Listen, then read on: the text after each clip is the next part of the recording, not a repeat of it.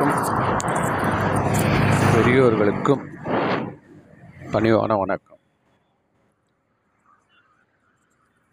இன்னைக்கு ஒரு குறிப்பிட்ட ஒரு சப்ஜெக்ட் பற்றி பேசுறதுக்கு என்ன காரணம்னா அதில் இருக்கக்கூடிய மிகுந்த ஒரு சவாலான ஒரு கொஸ்டின் தான் காரணம்.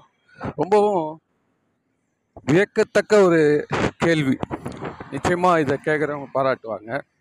இந்த மாதிரி ஒரு கேள்வி நம்மளுக்கு ஏன் தோணலேன்னு.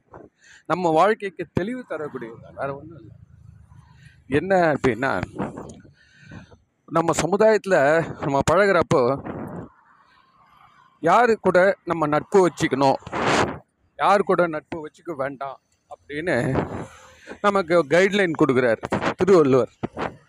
அதில் சொல்கிறாரு குணம் நாடி குற்றம் நாடி ஏனைய அவற்றுள் மிகை நாடி மிக்க குழு இல்லையா? இப்போ ஒருத்தர் வந்து செய்த நல் செயல்களையும் நற்குணங்களையும் ஒரு பக்கம் தராசில் ஒரு பக்கம் வைங்க. அவருடைய குறைகள் அதெல்லாம் ஒரு பக்கம் வைங்க. இதில் எது அதிகமாக இருக்குதோ அந்த பக்கம் நீங்கள் போங்க. இல்லை போகாதீங்க எப்படின்னா நல்ல குணமாக இருந்துச்சுன்னா நீங்கள் நட்பு பாராட்டுங்கள். அல்லது குறையுடையவராக இருந்தார் என்றால் நீங்கள் அவர்கிட்ட பழகிறதை அவாய்ட் பண்ணிடலாம். அதுதானே வெரி சிம்பிள் தானே? அப்படின்னு நம்மளுக்கு தெரியுது. பார்க்குறப்ப தெரியுது. என்னுடைய கேள்வி என்னன்னா இது அவ்வளோ ஈஸியான ஒரு சுச்சுவேஷன் இல்லை. ஏன் அப்படின்னா ரெண்டு சமமாக இருந்தால் என்ன பண்ணுவீங்க? இப்போ எலெக்ஷன்லேயும் அதே மாதிரி தானே.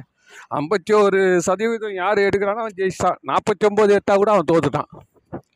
இதுதான் நம்மளுக்கு வந்து இந்த பாராளுமன்ற பிரி- பிரிட்டிஷ் பாராளுமன்றத்தில் அவன் நம்மளுக்கு சொல்லிக் கொடுத்தது அதுதான். இந்த மாதிரி ஐம்பத்தி ஒன்று நாற்பத்தி ஒம்பது ஐம்பத்தி ஒன்றுன்ட்டானா அந்த ஐம்பத்தி ஒன்று இருக்கிறவன் அவன் பேரை தானா? நாற்பத்தொம்போதுக்கு எடுத்துக்கிற வரைக்கும் அவன் முன்னாடி போக வேண்டியதுதான். வேறு வழி இல்லை. அதனால தான் ஒரு வாட்டி தோத்தவோ மறுவாட்டி ஜெ ஜெயிக்கிறான். ஜெயிக்கிறதுக்கு இவன் இடம் கொடுக்குறான். அப்படிதான். வேற ஒன்றும் இல்லை. ஒன்றும் இல்லை. அது இது மாறி மாறி நடக்குது. அப்போ நம்ம யாரை பிராண்ட் பண்ணிட்டு கட்சியில் அவன் நான் திடீர்னு நல்லவராகிருக்கு அந்த குரூப்பில் வந்துட்டார் வச்சுக்கோங்க. அப்போ இது வந்து இந்த இந்த மாதிரி ஊசலாடும் தராசுன்றது சரிப்படுமா நம்ம வாழ்க்கைக்கு? இதை வச்சு ஒரு கோலை வச்சு எப்படி இயங்குறது? அது மாதிரி நம்ம கேள்வி கேட்கணும். கேள்வி கேட்டால்தான் நமக்கு தெளிவு பிறக்கும் சரி அப்போ ஐம்பது ஈக்குவலாக வருது சார் அப்போ நம்ம என்ன பண்ணணும் அப்படின்னு நம்ம கேட்குறப்போ என்ன பண்ணணும்னா அவர் எந்த சூழ்நிலையிலையும் அவர் நமக்கு எந்த சூழ்நிலையில் ஒரு உதவி பண்ணியிருப்பார் இல்லையா? அந்த உதவி அதுக்கான வெயிட்டேஜ் நம்ம போடுறோம் இல்லையா? ஸோ அதை நம்ம இன்னும் கொஞ்சம் நன்றி உணர்வுக்காக நம்ம தான் இந்த சபாநாயகரே ஒரு ஓட்டு போட்டுருவார்? ஐம்பது ஐம்பது வந்தால் என்ன ஆகும்? ஐம்பது ஐம்பது வந்தால் என்ன சார் ஆகும்? இதே தான் அப்பயே அவர் சொல்லிட்டாரு ஐம்பது ஐம்பது வந்தால் அது வரைக்கும் சபாநாயகர் அதில் கலந்துக்க மாட்டார். கம்முன்னு வேடிக்கை பார்த்துன்னு இருப்பார். ஐம்பது ஐம்பது வந்தோடனே அவர் அவர் ஓட்டை போட்டுருவார். முடிஞ்சு போச்சு. இல்லைன்னா போட மாட்டார். அதே மாதிரி ஐம்பது ஐம்பது வரப்போ நம்ம அவர்கள் செய்த சிறு ஒரு நன்றியை நாம் பாராட்ட வேண்டும். பாராட்டினா தான் அது கரெக்டாக போகும் என்ன மீனான விஷயம் என்ன கேட்டிங்கன்னா என்னை பொறுத்த வரைக்கும்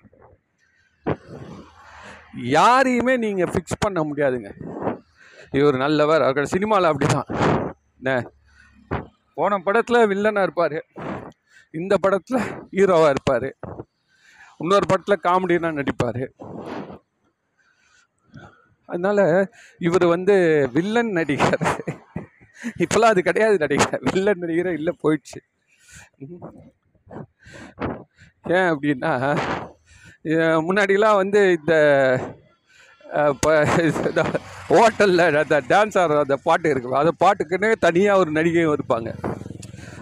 அந்த ஹீரோவுடைய மன ஆறுதலுக்காக காட்டுவான். என்ன கொஞ்ச நேரம் நடுவில் இந்த டான்ஸ் கார்பரேட் டான்ஸ் விடுவோம் அந்த டான்ஸ் ஆட்டு போயிடும். இப்போ வந்து நடிகையில் ஆடிடுறாங்க. யாரு? கூட இந்த கதாநாயகிகளே அதை ஆடிடுவாங்க. பல கோடி அதுக்கு என்ன ஒரு பாட்டுக்கு மட்டும் பல கோடி வாங்கிட்டு போயிடுறாங்களா? என்ன? முன்னாடிலாம் கதாநாயகி கனவுல கூட நினைக்க முடியாது. அவங்க இந்த மாதிரி ஆட்டம்லாம் ஆடுவாங்கன்னு. அவளுடைய இந்த குணச்சித்திர நடிகை அப்படின்ற அந்த பட்டம் இருக்குது இல்லை அது போயிடும்.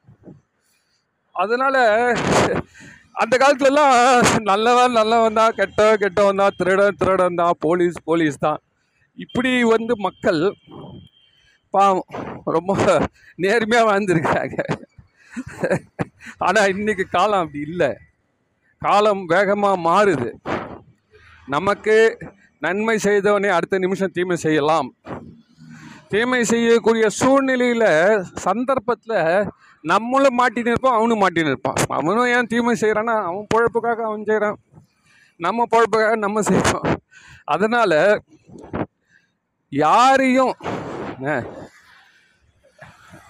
நிறு நிலை நிறுத்துவதற்கு அதாவது இடையில நிறுத்தி பார்ப்பதற்கு நமக்கு தேவையற்ற வேலை அது. அது தேவையற்ற வேலை. அதுக்காக பண்ணாமல் இருக்கவனான்னு இல்லை. பண்ணாலும் அது அந்த நேரத்தோட சரி. பண்ணலன்னா எப்படிங்க?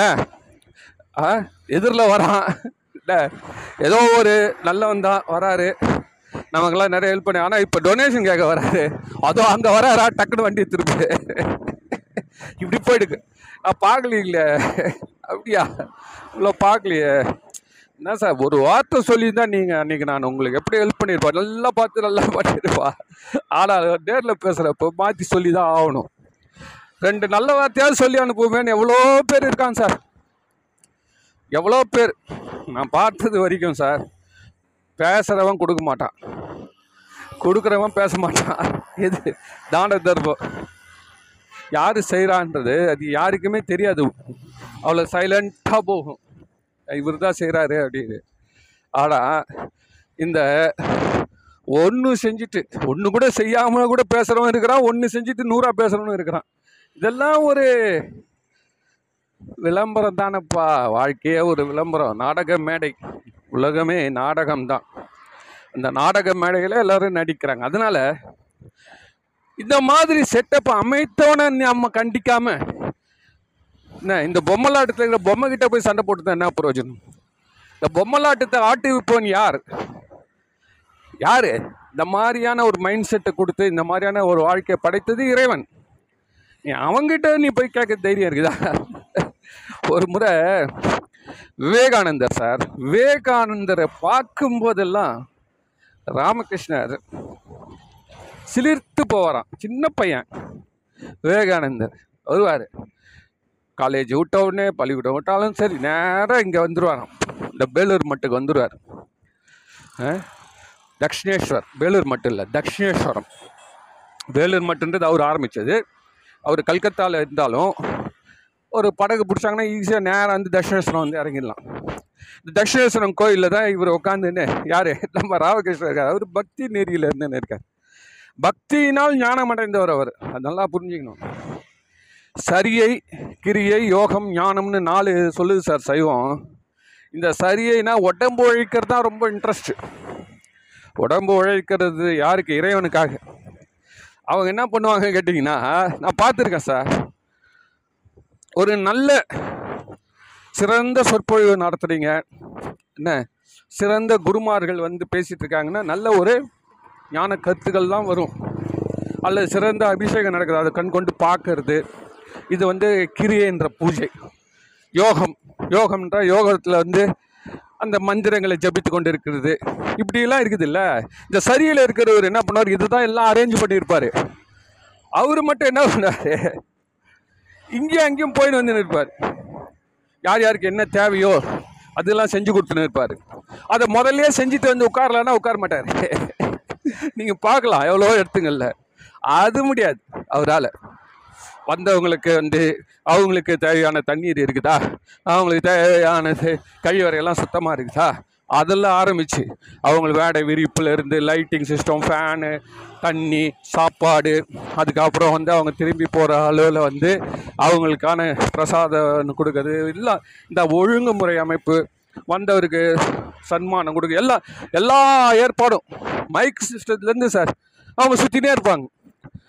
நீ வந்து அவங்கள ஒன்றும் பண்ண முடியாது. அவங்க உழைக்கிறத பார்த்தோன்னா நம்மலாம் வந்து ஆச்சரியம் வந்தவெல்லாம் என்ன பண்ணுவான்? பரவாயில்ல நல்லா ஏற்பாடு பண்ணுவாருங்க.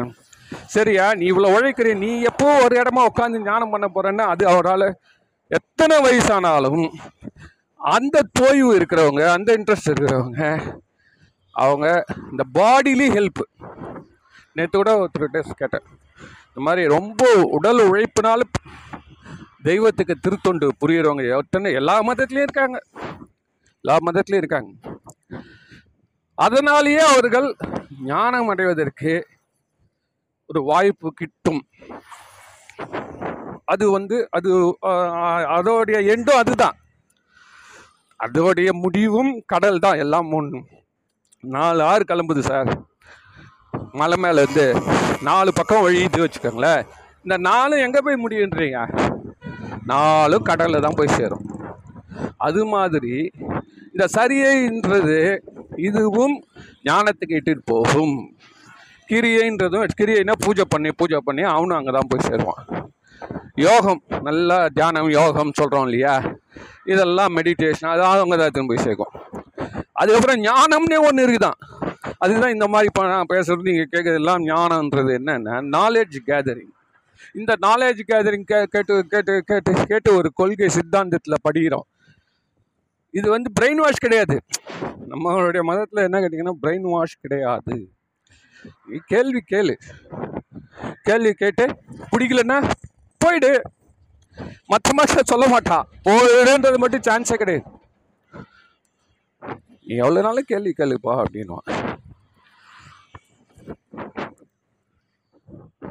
கேள்வி கேட்டுட்டு அதுக்கு அவன் ஒரு பதில் சொல்லுவான். அந்த பதில் வந்து இப்போ வந்து அந்த கேள்வி கேட்குறவனுக்கு வந்து திருப்தி அடைகிற மாதிரி ஒரு பதிலை சொல்லிட்டான் வச்சுக்கோங்களேன். அவன் அறிவு கேட்டின அளவில் ஒரு பதில் சொல்லிட்டானா அவன் திருப்பி அங்கேயே இருப்பான். இல்லைங்க இன்னும் ஆராய்ச்சி பண்ணி இதுக்கு பதில் கிடைக்கல. நான் வெளியில் போகிறேன் அப்படின்னு அளவில் ஒவ்வொரு மதத்தையும் கொஸ்டின் பண்ணோம். கடைசி ஆணி. வேறு வரைக்கும் ஆட்டி பார்க்கணும் சார் அந்த கொள்கையை. எல்லா மதத்துலேயுமே வந்து ஒரே ஒரு கேள்விக்கு விடை கிடையாது. என்னன்னா இந்த உலகத்தை இறைவன் ஏன் படைத்தான் இந்த ஒரே ஒரு கேள்வி மட்டும் எல்லா மதத்தில் இருக்கணும் கேளுங்க. இந்த நீங்கள் சொல்கிறீங்களே நீங்கள் வந்து உலகத்தில் வந்து கடவுள் இருக்குதுன்னு சொல்கிறவன் இல்லைன்னு சொல்கிறவன் எவனாலும் இருக்கட்டும். எந்த சக்தி இந்த உலகத்தை படைச்சதோ அது ஏன் படைச்சது? ஏன் படைச்சது? இந்த இது ஓ இங்கே நம்மளுடைய வேத வேதாந்தத்தில் என்ன சொல்லுவான் இது ஒரு லீலைன்னுவான் இது ஒரு இறைவனின் லீலை. அவனே மாயையாக விரிந்துள்ளான் அப்படின்னு. அதாவது அவனே வீடியோ கேம் வச்சுன்னு ஆடின்னு இருக்கான். யாரு? இறைவன். அதுக்கு வந்து நம்ம தான் அதுக்கெல்லாம் கட்ச வந்து விளையாட்டு பொருளா? ஏண்டா? எவ்வளோ பேர் எவ்வளோ பேர் வந்து இந்த உலகத்தில் துன்பம் துன்பம் துன்பம் துயரத்தில் வாழ்ந்துருக்கான். எவ்வளோ பேர் இன்பம் இன்பம் இன்பம் இன்பம்னு வாழறான். இதெல்லாம் யாருமே கேட்க மாட்டிங்களா? அன்னைக்கு நான் வந்து ஒரு சோஷியல் மீடியாவில் ஒருத்தர் பார்க்குறேன் சார். அது இந்த சயாமிஸ் சைல்டுன்றான் சார். ஒரு பெண் ஒரு பெண். ஆனால் ரெண்டு தலை. அவங்க அப்படியே ரெண்டு பேருமே சிரிச்சிட்டே போகிறாங்க வராங்க. ஒரு பெண்ணை எப்பவுமே சைடில் தொங்கிட்டு இருப்பாள் ஒருத்தி வந்து கொஞ்சம் சாஞ்சிருக்கும் இவங்க ரெண்டு பேருமே ஒரு பேண்ட்டு ரெண்டு டிஷர்ட் போட்டுன்னு இருக்காங்க. அவங்களே வகுப்பு நடத்துகிறாங்க அவங்களே பாடம் நடத்துகிறாங்க இதெல்லாம் பார்த்தா நீங்கள் இன்றைக்கி டிஃபன் சாப்பிட மாட்டீங்க. நான் கேட்குறேன் ஏடா இறைவா என்ன? இது எந்த கணக்கில் வரும்? இது எந்த கணக்கில் வரும்? இறைவன் வந்து உலகத்தை படைத்தான் ஆண் படைத்தான் பெண் படைத்தான் சொல்லி நிற்கீங்கள இது எந்த கணக்கில் வரும்? ஒவ்வொரு ஆன்மாவுக்கும் உ- உடலை தந்தான். அப்போ இது எந்த கணக்கில் வரும்? இந்த கேள்விக்கு எது விடை. சரி இப்படியெல்லாம் இப்போ ஏன் படைக்கிறான்? ஏன் படைக்கிறான்? பதில் சொல்லுங்க. ஏன் படைக்கிறான்? இள- இறைவன் வந்து ஏன் படைக்கிறான்? இதுக்கெல்லாம் பதிலே கிடையாது. ஒரு மாதிரி ஒவ்வொருத்தரும் ஒன்று ஒன்று சொல்லுவாங்க. அவரே தான் பெரியவர் அவர் தான் தந்தை அவர் தான் எல்லாமே. சரி தந்தை ரைட்டு ஒத்துக்கிறேன். அவருக்கு என்னத்துக்கு இந்த வேலை? என்ன பண்ணுறாரு அவர்? அவருடைய குடும்பம் எங்கே? ஒரு குடும்பம்னா ஒரு அம்மா அப்பா எல்லாம் இருக்கணும்ல அது எங்கே? அதுலேருந்து அடுத்தவர் வந்தாருன்றீங்க. சரி. ரைட்டு ஏன் வந்தார்? இப்போ எங்கே போனார்? என்ன நடக்குது? அடுத்து என்ன நடக்க போகுது? இது எந்த தத்துவத்தின் அடிப்படையில் இயங்குற? ஜஸ்ட் லைக் தட் பண்ணினே போனால் உலகம் ஒரு ஒரு ஒரு உலகம் ஒழுங்காக இயங்கிட்டு இருக்குன்னா கண்டிப்பாக அது பின்னாடி ஒரு தத்துவம் இருக்குது. சயின்ஸ் இப்போ அதை ஓரளவு கண்டுபிடிக்கிறவங்க நெருங்கிட்டு இருக்கான். அவனும் எவ்வளோ நெக்கி நெக்கி நெக்கி பார்த்துட்டு இருக்கிறான். எட்டி எட்டி பார்க்குறான். உலகம் எப்படி தோன்றுச்சு? எப்படி இயங்குச்சு? அப்படி இப்படி ரொம்ப எல்லாம் அதாவது மிக பிரம்ம பிரயத்னம் பண்ணினுக்கிறான் சார். நம்ம தமிழ்நாடு பட்ஜெட்டு சார். தமிழ்நாடுடைய பட்ஜெட் அளவுக்கு சார். அத்தனை ஆயிரம் கோடி செலவு பண்ணி ஒரே ஒரு டெலஸ்கோப் கண்டுபிடிச்சிருக்காங்க ஒரே ஒரு டெலஸ்கோப் அந்த டெலஸ்கோப் கூட இங்கே கிடையாது. அதையும் பல லட்சம் கிலோமீட்டர் வானத்தில் அதை தொங்க விட்டான். அங்கேருந்து பல கோடி மைல் அண்ணா இதை பார்த்துட்டு சொல்கிறான் நம்மள மாதிரியே இன்னொரு ஒரு கிரகம் தெரிகிற மாதிரி இருக்குன்றான் அங்கேருந்து சிக்னல் வருதுன்றான் சார். இப்படியெல்லாம் வந்து உலக எவ்வளோ தொலைவு அவன் கண்டுபிடிக்கிறான். என்ன ஸோ என்ன கண்டுபிடிக்கிறான்? ஏன் உலகம் தோன்றியது? என்ன காரணம்? ஏன் முதல்ல வந்து இது எங்கே இருந்தது? இது இது எல்லாம் வந்து எந்த மதமும் என்ன, ஒரு சரியான விளக்கம் தர இயலாமல் முட்டி நிற்கும்பொழுது சைவ சமயம் மட்டும்தான் ஒரு ஒரு தெளிவான ஒரு பதிலை சொல்லுது. அதுக்கும் மேலே நீ கொஸ்டின் பண்ணலாம். அது கூட என்னால் ஒத்துக்க முடியாது நீ சொல்கிறத அப்படின்னா உனக்கு இது எல்லாத்துக்கும் ஆன்சர் வராது. எல்லாத்துக்கும் ஒரு ஆன்சர் வருது சார் என்னென்னா அவன் சொல்கிறான் ஒரே ஒரு கொள்கை.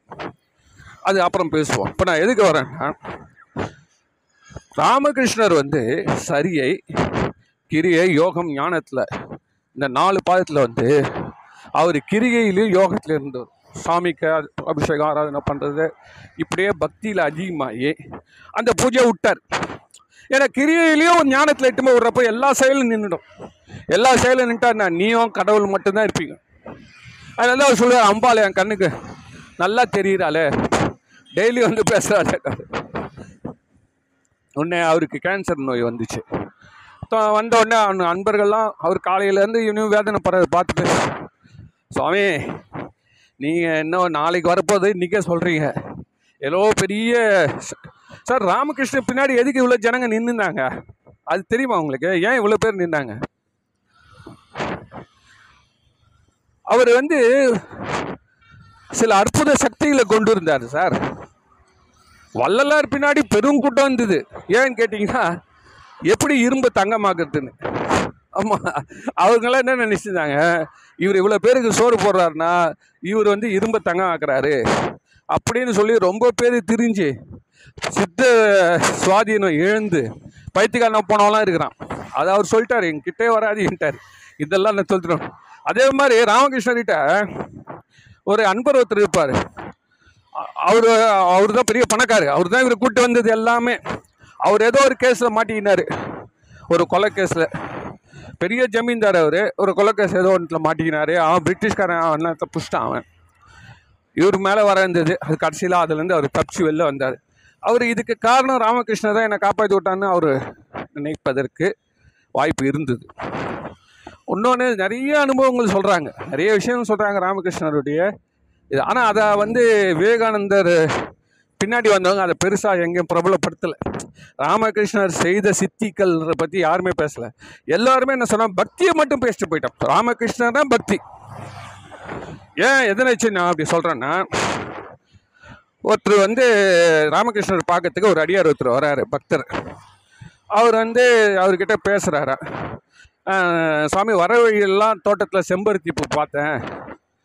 இந்த செம்பருத்தி பூ வந்து எல்லாம் சிகப்பு கலராக இருக்குது இதெல்லாம் வெள்ளை கலராக இருந்தால் இன்னும் இறைவனுக்கு படைக்க நல்லா இருக்குமே நேரம் மறுநாள் வராரு. அந்த செம்பருத்தி பூக்கள் எல்லாம் வெள்ளை பூக்களாக பூத்திருந்தன. அப்படின்றத பார்த்துட்டு வந்து ராமகிருஷ்ணர் காலில் இருந்தார்னு நான் ஒன்றுத்தில் படிச்சிருக்கேன். சரி அப்போ வந்து அவங்கள கும்புறோம் ஏன் சார்? நம்ம ஏன் சார் ஒரு குருவை கும்புறோம் எது கும்புறோம் ஏதோ நம்மளை கொஞ்சம் கா காப்பாற்றி விடுவாரு நம்ம குடும்பத்தை நம்மளை. நமக்கு வர பிரச்சனைலேருந்து காப்பாற்றி தானே கும்பிட்றோம். எல்லோரும் முக்திக்காக கும்பிட்டுன்னு இருக்கிறோம். அத்தனை கோடி பேர் முக்திக்காக கும்பிட்டா அப்புறம் அந்த சாமிக்கு ஒன்றும் வேலையே இல்லை அந்த சாமியாருக்கு. எல்லாரும் சிஷ்யனே குரு ஆகிடுவான் என்ன அப்புறம் உலகம் இயங்கத்துக்கு வழியே கிடையாது. இல்லையா? எப்படி ஓடுது. பிறக்கிறப்ப எல்லாம் அறிவாளியாக வந்துட்டா காலேஜில் எட்டு வாத்தியாருங்களுக்கு என்ன வேலை இருக்குது? இப்போ சொல்கிறேன் நம்ம. ஏழு வயசு பையன் பத்து வயசு பையன் பாஞ்சு வயசு பையன்லாம் வந்து இப்போ எம்பிபிஎஸ் சீட்டு சேர்க்குறானா சார்? ஃபாரினில் அவனோட திறமையை பார்த்துட்டு நீட் எக்ஸாம் கிளியர் பண்ணிட்டான் போல எம்பிபிஎஸ் சேர்றான் சார். இன்னும் அவன் வந்து ப்ளஸ் டூவே முடியல ஃபாரின்லலாம் அலோவ் பண்ணுறான் இந்த எக்ஸாம் எத்தனை வயசில் முடித்தாலும் உனக்கு உண்டு. அது சின்ன வயசாக இருந்தாலும் சரி பெரிய வயசாக இருந்தாலும் சரி. இப்போ புரியுதுங்களா அது?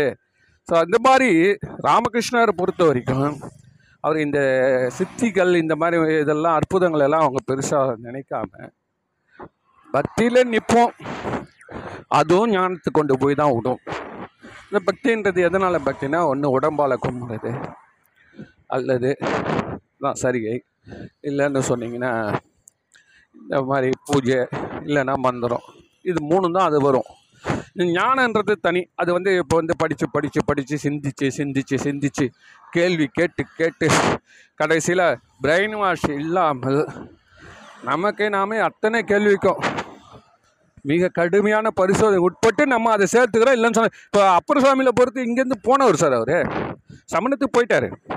அதுக்கப்புறம் தானே வர்றாரு. அதனால் எத்தனையோ வந்து பிற இப்போ அதாவது தலைமுறையாக சிவபூஜை பண்ண குடும்பமாக இருந்தால் கூட கேள்வி கேட்பதற்கு நமது சமுதாயம் அனுமதிக்குது. சமுதாய இந்த சமயத்தை புறக்கணித்து எதிர் கோஷ்டி நடத்துறதுக்கும் அனுமதிக்கும். நாத்திகம் சார். நாத்திகம்னு நம்ம சொல்கிறோமே எத்தனை சிவபூஜைக்காரர் வீட்டில் நாத்திகர்கள் தோன்றிருக்காங்க தெரியுமா? எவ்வளோ பேர்? அதுக்காக கெட்டு போனான்னு இல்லை. நாத்திகனாலே கெட்டதுன்ற கிடையாது. நாத்திகமும் ஒரு மதம் என்று சைவ சமயம் அதை ஏற்றுக்குது ஏன் அப்படின்னா அங்கே தான் ஜோக்கு அதுதான். நாத்திகமும் ஒரு மதம் சார் என்ன மதம்? அப்படின்னா கடவுளை தேடி தேடி தேடினானா ஆமாம் தேடினா அப்போ அவனும் ஒரு மதம் கட கடவுளை தேடுபவர்கள் எல்லோரும் ஒரு மதம். நாத்திகர்னா யார்? எடுத்தோடனே அவனும் நாத்திகர் ஆக முடியாது. அவன் வந்து கொஸ்டின் வேலிடேட் பண்ணி அவனால் ஆன்சர் கண்டுபிடிக்க எட்ட முடியவில்லை. அதனால் அவன் ஒரு தீ- தீர்ப்பு உள்ளே வச்சுருறான் கடவுள்ன்றது ஒரு ஒன்றுமே கிடையாதுடா இந்த உலகத்தில். நான் எழுதி தரேன். நான் பார்த்துட்டேன். இல்லைன்னா இப்படி பண்ணாமல் கேள்வி கேட்டு அவர் வந்து தன்னுடைய அவன் வந்து ஆராய்ச்சிக்கு உட்பட்டு ஒரு முடிவில் ஒரு கோட்பாட்டில் நிற்கிறான் அதனால் அவனும் நைன்டி பர்சன்ட் தேடி இருக்கான். ஏன்னா பக்தியில் இருக்கவனும் தேடினா தான் கிடைக்குமா? யாருக்குவே இறையோட வந்து நீ இன்னைக்கு பட்டையாக விபூதி கட்டிட்டு ருத்ராட்சி போட்டுன்னு காவி உடை நல்ல இதெல்லாம் நமச்சுவாயான்னு எழுதுகிற துண்டுலாம் வேஸ்ட்டு இதெல்லாம் அணிந்து கொண்டு கோயிலுக்கு போனவொடனே காட்சி தருது இல்லையே. ஆத்திகனுக்கும் கிடையாது நாத்திகனுக்கும் கிடையாது. அதனால் ஒரு லெவலில் ரெண்டு பேருமே தேடுறாங்க. ஸோ அதனால் நம்ம வந்து அதாவது இறைவனை தேடாமல் ஹிப்பி மாதிரி எதுவுமே பத்துங்கிறான் பாரு. அவன் தான் உண்மையான நாத்திகன். என்ன? போதையிலேயே வாழறான். காலிலேருந்து சாயங்காலம் வரைக்கும் குடிக்க வேண்டியது போதைப் பொருள். அப்பங்காரன் ஏதாவது பணம் அனுப்புவான். இந்த முன்னாடிலாம் கோவாவில் அப்படி தான் இருந்தாங்களாம். அப்படி அப்படியே கிடக்க வேண்டியது. எதுலேயும் இன்ட்ரெஸ்ட் கிடையாது. அதுதான் ரொம்ப ரொம்ப ஆபத்து. ஆனால் இவன் வந்து அறிவுபூர்வமாக இறைவனை தேடுகிறான். இறைவனை வந்து பீரோ பின்னாடி ஒழிஞ்சிங்கிறான் குழந்தை தேடுது. அப்போ அது உள்ள ஒரு ஆர்வம் இருக்குல்ல. அதுதான். ஆர்வத்தை உள்ளே வைத்து. யார் சொல்கிறது அப்புறம் சாமி சொல்கிறாரு அதுமே அதனால் வந்து ஆர்வத்தோடு அவன் தேடினதால நம்ம என்ன சொல்கிறோன்னு கேட்டிங்கன்னா நாத்திகர்களையும் நாங்கள் வரவேற்கிறோம். அதையும் ஒரு மதமாக நாங்கள் நினைத்துக்கொள்ளும். அதையும் அலோவ் பண்ணுறோம் அதனால நம்ம வந்து பார்த்திங்கன்னா பெரிய சண்டையே வரல சார். இங்கே தமிழ்நாட்டில் நாத்திகம்னு ஒன்று ஒரு இது வந்து புரட்சி வந்தது இல்லையா? அப்போ அவங்க வீட்லேயே எல்லாரும் சாமி கும்பிடுவாங்க. எல்லாரும் இந்த பக்தி நெறியில் இருப்பாங்க. ஆனால் அந்த பையன் ஒருத்தன் அதுக்காக என்ன பண்ண முடியும்? யாரும் போய் உடனே எடுத்துன்னு போயிட்டு அவனுக்கு விஷம் வைக்கல. அவனுக்கு பாம்பு போட்டு அவனை கொல்லலை. அவனுக்கு வந்து கட்டளை. அவனை தீர்த்து கட்டுறது கட்டளை. ஏன்னா இறைவனுக்கு புறம்பாக பேசிட்டானே. அதெல்லாம் கிடையாது. இறைவனை அடைவது அப்படின்றது பெரும் முயற்சிக்கு பின்னால் விளையக்கூடியது என்பதால் நம்ம எல்லாருமே மாணவர்கள் தான். அந்த லெவலில் வந்து போகுது. சரி இப்போ நம்ம கதைக்கு வருவோம். இப்போ இவர் என்ன பண்ணுறாரு ராமகிருஷ்ணர் வந்து இந்த பக்தியிலேருந்து ஞானத்துக்கு வந்ததால் சின்ன பையனாகிய நரேந்திரனை பார்த்தோன்னே சிலிர்த்து சிலிர்த்து போகிறான் என்னத்துக்கு சிலிர்த்து போகிறாருன்னா உரையில் இருந்து வெளிப்பட்ட வால் போல இருக்கிறான். உரையிலேருந்து ஒரு வால் எடுத்த எப்படி மின்னுமோ அந்த மாதிரி ஞானத்தில் நரேந்திரன் பேசினானா அப்பேற்பட்ட ஒரு ஞானமாக இருக்கும். அவ்வளோ ஒரு. ஒரு முறை நரேந்திரனுக்கும் இன்னொரு ஒரு பக்தருக்கும் இவருக்கு முன்னாடி வந்து ஒரு வாக்குவாதம் டிபேட் ரெண்டு பேர் வந்து சரி கருத்துக்களை முன் வச்சு மிக பிரமாணமாக வந்து விவாதம் பண்ணுறாங்க வாக்குவாதன்றதை விட விவாதம். என்ன விவாதம்னு கேட்டிங்கன்னா சிரிப்பீங்க. கடவுள் இந்த உலகத்தை படைத்த விதம் சரியா தவற?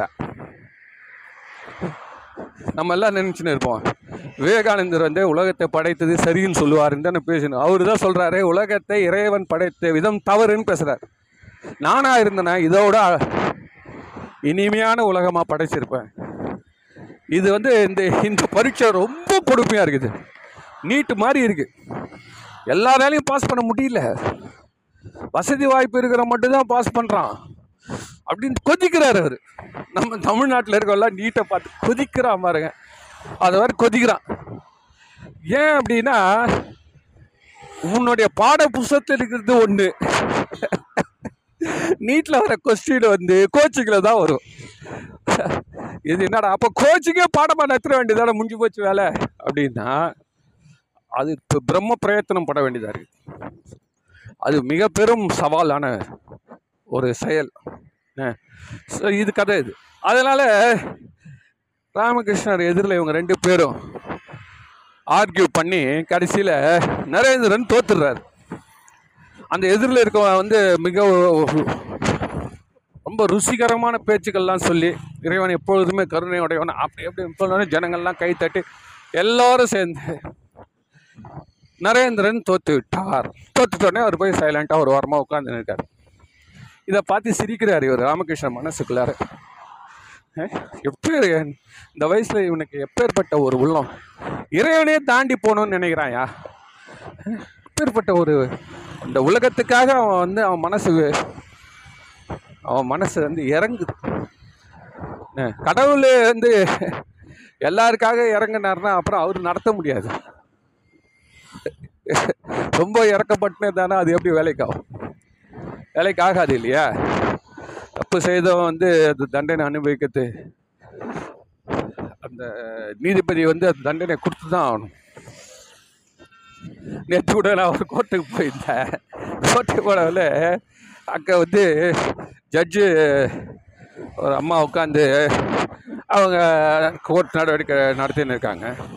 அப்போது ஒரு நல்ல சிவபூஜகர் மாதிரி ஒரு பாட்டி ஒன்று பா கழுத்தில் ருத்ராட்சரம் நெத்தியில் விபூதி ரொம்ப ஒரு பவ்யமான ஒரு உடையை அணிந்து கொண்டு ப- தோற்றத்தில் கையில் வந்து தேவார திருவாசனுக்கு புஸ்தகத்தை படிச்சுருக்கிறாங்க. அது பார்த்தாலே எனக்கு தெரியுது.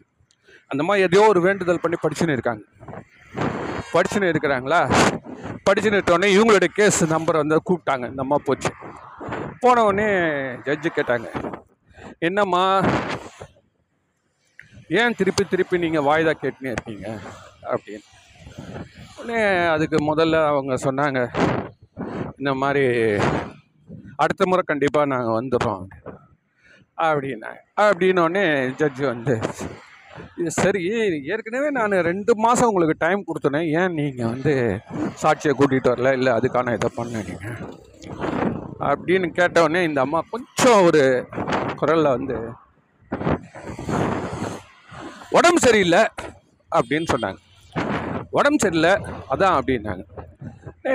இதுக்கு அந்த ஜட்ஜு அவங்க சொன்னாங்க இல்லையம்மா இது மாதிரிலாம் ஒரு ஒரு முறையும் வந்து கேஸை வந்து நம்ம வந்து நினச்சபடி தள்ளி போட்டுருக்க முடியாது. அதனால் நீங்கள் போயிட்டு உங்கள் வக்கீலை பாருங்க சொல்லிட்டு எக்ஸ் பார்ட்டின்னு கோர்ட்டு போட்டு விட்டாங்க. எக்ஸ் பார்ட்டினா டிஸ்மிஸ் பண்ணிட்டாங்க. அது நீ ஆர் நாட் இன்ட்ரெஸ்டட் இந்த கேஸில் அப்படின்னு போட்டு விட்டாங்க. ஏ, அவங்க சொன்னது அந்த வார்த்தையோடைய அர்த்தம் இந்த மாதிரி புரியல. எப்போங்க போய் உட்காருங்க உட்காருங்கட்டாங்க இது வந்து உட்காந்துச்சு அதுக்கு அப்புறம் தான் அந்த குமாசா படிக்கிறப்போ இந்த மாதிரி புரிஞ்சுது. டிஸ்மிஸ் இந்த வார்த்தை கேட்டுச்சு. உடனே ஏதோ நேரம் ஜட்ஜாட்ட சட்டை போட போகுது. சத்தமாக கத்துது.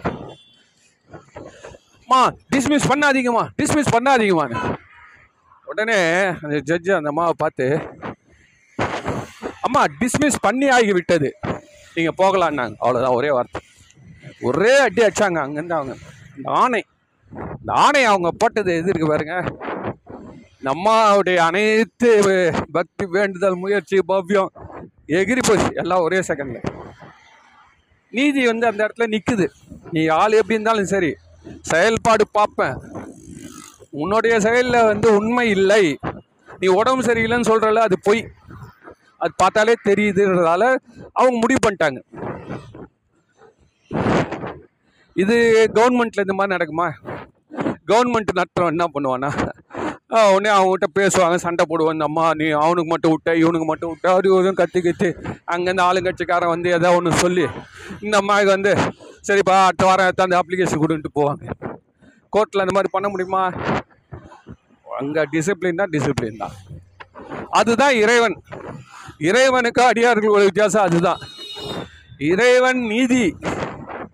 அந்த நீதியை வந்து இறைவன் தர்மத்தில் தர்மன்ற ஒரு விடை மேலே தான் சிவபெருமான் உட்கார்ந்திருக்காங்க தர்மன்ற அந்த ரிஷ- அந்த காளை இருக்குல்ல காளை அது வந்து தர்மத்தின் அறிகுறி. நம்ம வச்சிருக்கிறோம். காளை மாடுனா தர்மம். அந்த தர்மத்தின் மீது இறைவன் வருவதால் தர்மத்தை விட்டு இறைவன் விலக மாட்டான். அதனால தான் இது நாள் வரைக்கும் சிவபெருமான் தான் கொடுத்த வரத்தை எந்த காலத்தில் அவர் இன்டர்பிரட்டை மிஸ் இன்டர்பிரட்டோ இது மாதிரி மாற்றந்தே கிடையாது. மற்ற தெய்வங்கள்லாம் கூட நான் இதை தான் சொன்னேன் அதை தான் சொன்னணும். இந்த கதையே கிடையாது அவர்கிட்ட. யாராக இருந்தாலும் சரி வரம் வாங்கண்டானா முடிஞ்சு வச்சு அந்த வரத்துப்படி அவர் நிற்பார் அவெல்லாம் கத்துவா கூடார்கள்லாம். இவ்வளோ பெரிய வரம் கொடுத்துட்டீங்களே. ஆமாம் அவ்வளோ உழைப்பு பண்ணியிருக்கான் கொடுத்துட்டேன். சரி இது போட்டோம். இப்போ நம்ம என்ன சொல்ல வரோம்னா விவேகானந்தர் இந்த அளவிற்கு இந்த இறைவனை பற்றி அவர் சிந்திச்சு ராமகிருஷ்ணர்கிட்டயே வந்து கற்றுக்கொண்டு வளர்ந்துருக்கிறார். ஸோ அதே நிலைமை தான் இப்போ நம்ம இங்கே வரோம். நம்மளுடைய சப்ஜெக்ட் நம்ம திருப்பி கொண்டு வர போகிறோம் நம்ம வந்து இறைவன் செய்யக்கூடிய சட்டத்தை உட்பட்டு தான் நம்ம வாழறோம். அந்த சட்டத்தில் இருக்கிறப்ப நம்ம யார்? இன்னொரு முறை வந்து இன்னொருத்தனை எடை போடுவதற்கு. இன்னொருத்தனை நம்ம எடை போட முடியாது. ஏன்னா மாற்றம் மாறிக்கொண்டே இருக்குது. நம்ம மாறிக்கொண்டே இருப்பதால நம்ம எதை நினைக்கிறோம் அப்படின்னா எந்த ஒரு சூழ்நிலையிலையும் ஒவ்வொருத்தருடைய நன்மையை நாம் பாராட்டுகிறோம். அதே நேரத்தில் தீமையிலிருந்து நாம் விலக்கி கொள்ள வேண்டும். அந்த நேரத்தில் நம்ம குழப்பம் ஏற்படும் பொழுது நாம் பழைய கணக்கெலாம் விட்டுடணும் புதுசாக இடம் போடணும். நீ பழசுலேருந்து அதையே நினச்சி தான் நடக்காது. புதுசாக எடை போடு. இன்னைக்கு இருக்க சூழ்நிலைக்கு எடுத்துப்பார். அது மாதிரி செய்தால்தான் ஏனெனில் மணி இறைவன் ஒருவனை தவிர மனிதர் எல்லோரும் மாறக்கூடியவர்கள். மனிதர் எல்லாருமே மாறக்கூடியவர்கள். நான் மாறக்கூடியவர் நீங்கள் மாறக்கூடியவர் அதுக்கு ஒரு நூறு காரணம் வேற சொல்லுவோம். ஏன் மாறணும்னு நூறு காரணம் வேற சொல்லுவோம். இந்த கதையெல்லாம் கேட்டால் இந்த காதம்பரி கதைன்னு ஒன்று சொல்லுவோம். அது மாதிரி கதை உள்ள கதை போயினே இருக்கும். இது உள்ளெல்லாம் நம்மளால முடியாது. இந்த பஞ்சாயத்து டைம் கிடையாது. ஸோ இறைவனும் ஒருவனை தவிர்த்து மற்ற எல்லாம் மாறக்கூடிய என்பதால் இந்த குணம் நாடி குற்றம் நாடி என்பது நீ ஒவ்வொரு முறையும் செய்யணும். ஒருத்தனையே அதே எப்பவுமே அவனை பிராண்ட் பண்ணிடாத. நம்பியார்னா ரொம்ப கெட்டவர் நினச்சிருந்தோம் சார். அந்த பார்வை இதுவும் நான்லாம் சின்ன வயசுலேருந்து கடைசி வரைக்கும் நம்பியார்னா அவர் சினிமா முடிஞ்சிட்டா கூட அப்படியே கையில் கச்சோடு திரிவார் கூட திரிவார் நினச்சிருந்தேன். கட்சியில் அவர் தான் அவர் தான் அதிகமாக சபரிமலைக்கு போய் குருவாக இருந்திருக்கார் தொண்ணூறு வயசு வரைக்கும் அருமையான ஒரு வாழ்க்கை வந்துருக்கு அதெல்லாம் அந்த காலம். ஏன்னா you don't have that you need not waste your time இறைவன் ஒன்றத்துலேயும் மற்றெல்லாம் மாறக்கூடிய அந்தந்த நேரத்துக்கு ஏற்ற மாதிரி நாம் நம்மளுடைய அணுகுமுறை வச்சுக்கணும். அந்த மாதிரி அணுகும் பொழுது ரெண்டுமே சமமாக இருக்குது. அப்படின்னா இந்த கேள்விக்கு என்ன விடை என்றால் சபாநாயகருக்கு ஓட்டு நீ எப்பொழுதுமே நல்ல ஒரு எந்த தராசு இருக்கோ அதில் போடு. நல்லது நல்லதையே நினை நல்லதையே செய். என்ன? எல்லாமே வந்து அதுக்கு மேல் தானாக நல்லதே விளைவது என்பது இயற்கையின் கட்டளை நியதி என்று சொல்லி இதை நிறைவு செய்கிறேன். நன்றி